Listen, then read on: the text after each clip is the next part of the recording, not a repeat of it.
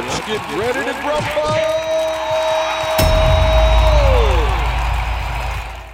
I was looking to see all the federal money that went to Elon Musk. And I mean, I, will just read it to you. Forgive me for not being better prepared, but it really doesn't much matter because in the end, the numbers are less than relevant. The most important thing really comes down to, you know, my statement here. Okay. I say private property is violence. Private property is why we have police. Private property is why we have domestic terror. And I said, and there are anti war people who advocate for domestic war, and it stems from private property, and they ain't your friend. We're not talking about, you know, mom and pop shops. We're not talking about people owning a toilet. We're not talking about people, you know, you know, I, am going to go so far as to say not even necessarily people owning their own home, whatever. I'm talking about massive corporations where an individual like Elon Musk owns the the means of production, owns everything, makes decisions, does whatever. And I want you to hear why that matters. Musk rarely admits or mentions that his companies benefit from government help. Tesla and SpaceX receive more than seven, 7 billion in government contracts alone and billions more in tax breaks, loans, and other subsidies, an analysis by Grid found. That's just Elon Musk. But we worship these people. They're at the Super Bowl enjoying fine caviar and the top end, top shelf, best liquor, you name it. Everything's creme de la creme, the perfect, the best. And over and over again, regular people are left to drown in their own debt, left to drown in their own misery, and kept that way intentionally so that these guys like Elon Musk can have them at a discount while they get tons and tons and tons of free public money. And my take on this is listen, nine tenths of the reason why the police exist are to prevent you from messing with someone's private property.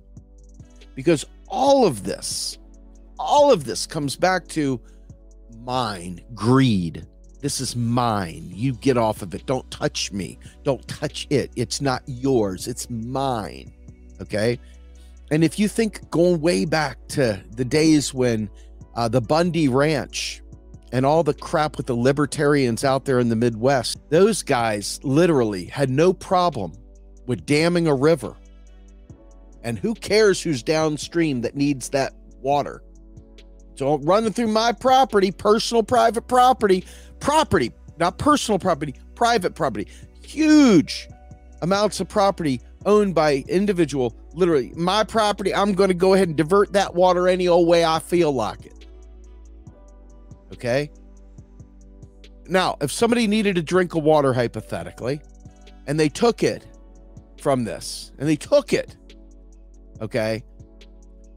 Castle doctrine and all the other things libertarians live for would suddenly come into play because their quote unquote non aggression pact, the NAP, which is supposed to be their guidepost for everything.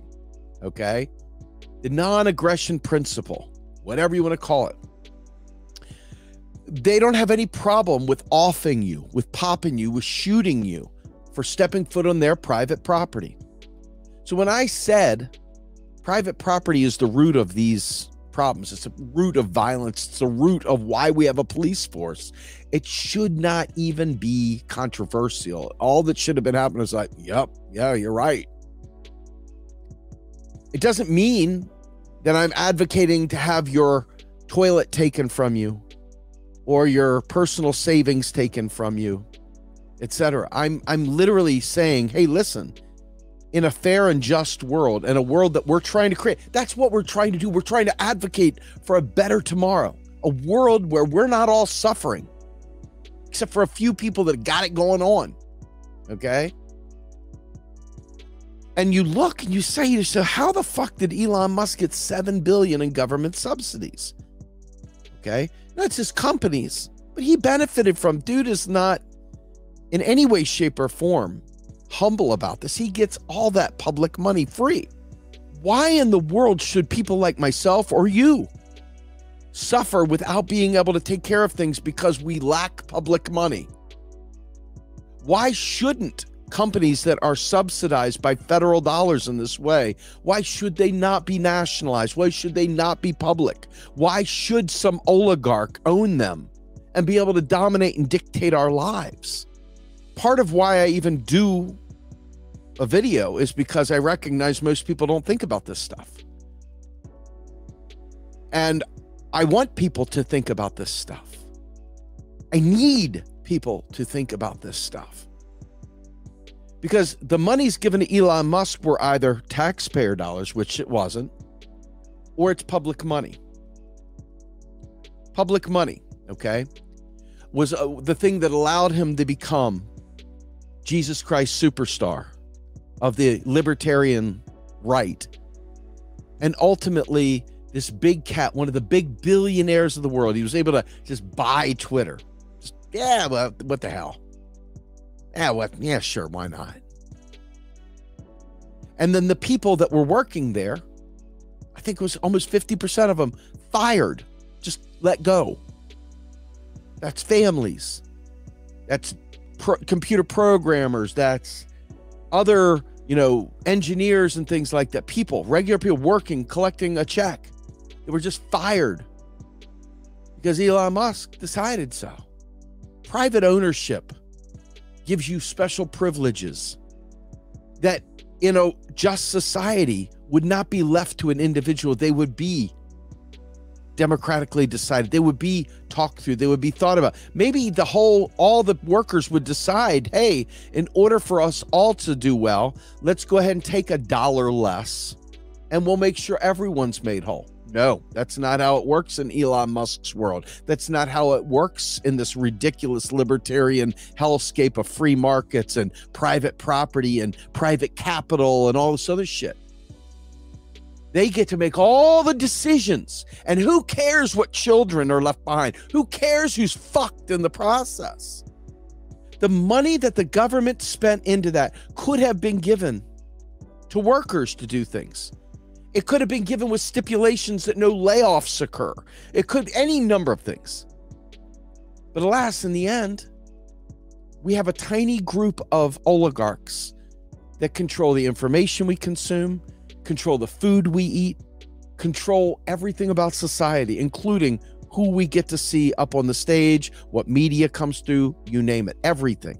Hypothetically, I'm sitting there telling you that private property meaning private means of production, not your comb and your brush and your your tractor that you cut your grass or whatever, or your car you're driving, but private property in terms of the means of production.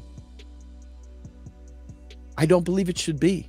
I don't think it should exist. I don't think that should be allowed. Not like that. Not where all these people end up at the edge of a chopping block because somebody's whim or somebody's profit motive decides that they should.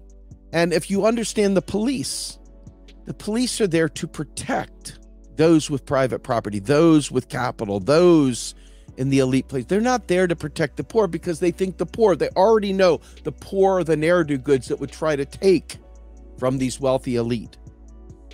So the police are there to prevent poor from being able to, you know, take anything whatsoever. And if if you believe in private property as a as a whole, which is the libertarian core construct, okay, then we're fundamentally in a different place. Because ultimately, that domestic violence that occurs in the United States ends up becoming like a domestic war. Look at the police killing unarmed people today. Look at the amount of money we're blowing on police departments to quell people who are being kept down, who are literally struggling, but they're now being policed to stay in line so that these people are fine. They're left okay. No problem. No, no problem because it's their private property, of course. Right? This this concept is decidedly not anti-war. It's decidedly not anti-war. And so it's humorous to me when I see people try to lecture me about libertarians being anti war, see, I was a former libertarian. I'm not a Johnny come lately that glides through and doesn't understand but has things to say. I was one. So I understand. I, in fact, I campaigned for Ron Paul. I was a Paul bot. Okay. And so I know that Ron Paul also is the type of jackass that would take and say, hey, we don't need the federal or FEMA. We don't need FEMA to help clean up after a hurricane because that just adds to deficit spending. Hell, let's make the poor earn their welfare checks, go out there and clean up the dead off the beach. And if they have any complaints, locked and loaded. And that's not a joke.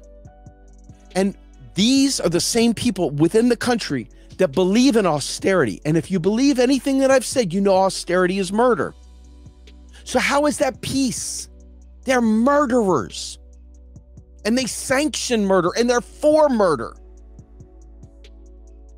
They're for murder. They're okay with it because private property is the top of all things libertarian. And like I said, it, it's always attractive the self, the the the selfishness of libertarianism was something I once was a part of. I left being a Republican, moved to Libertarian, did a pass by, drive by with the Democratic Party, and then ended up a MMT informed leftist. A person without a political home because there's no one that's not pushing the same exact shit. Better bedside manners, not better bedside manners. But the Libertarian Party is the extreme of capitalism. So if you are a socialist or if you are somebody who thinks that capitalism is the problem, libertarians want more capitalism than you could ever create. So when I think about someone like Ron Paul being lauded as an anti war god, somebody worthy of speaking to subjects like this, I think, God damn, man. How many people are going to die from state sanctioned murder in the United States because they believe in a heavy police force making sure that anybody that sits there and messes with their private property, they've lost all rights. There's nothing, it's my, within my right, the castle doctrine, I'm in my right to do whatever I want. We don't need no stinking regulations, Mr. Train that blew up. Thank you, Buttigieg. See, the libertarian is not a political party, although there is a libertarian political party. Now, libertarian is an ideology, and it's expressed throughout the Republican Party and the Democratic Party. In fact, you'll notice that in the South, the South, which wants nothing to do with unions, wants nothing to do with any of this stuff, going way back in history, they have always wanted to maintain the elite. And you could see it on full display in Mississippi.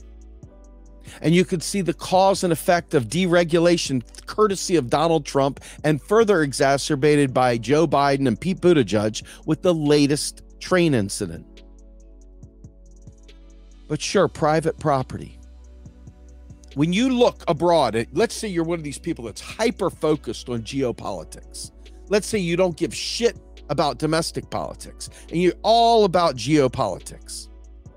Okay?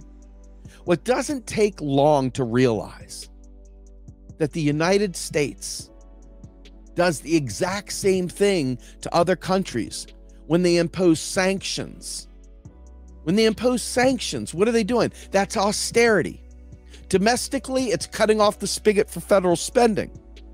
But around the world, when they impose sanctions, that's austerity. What is sanctions? They're war. And so, as a result of that worthless ignorance of the libertarian strain, they commit more violence on the poor than anyone.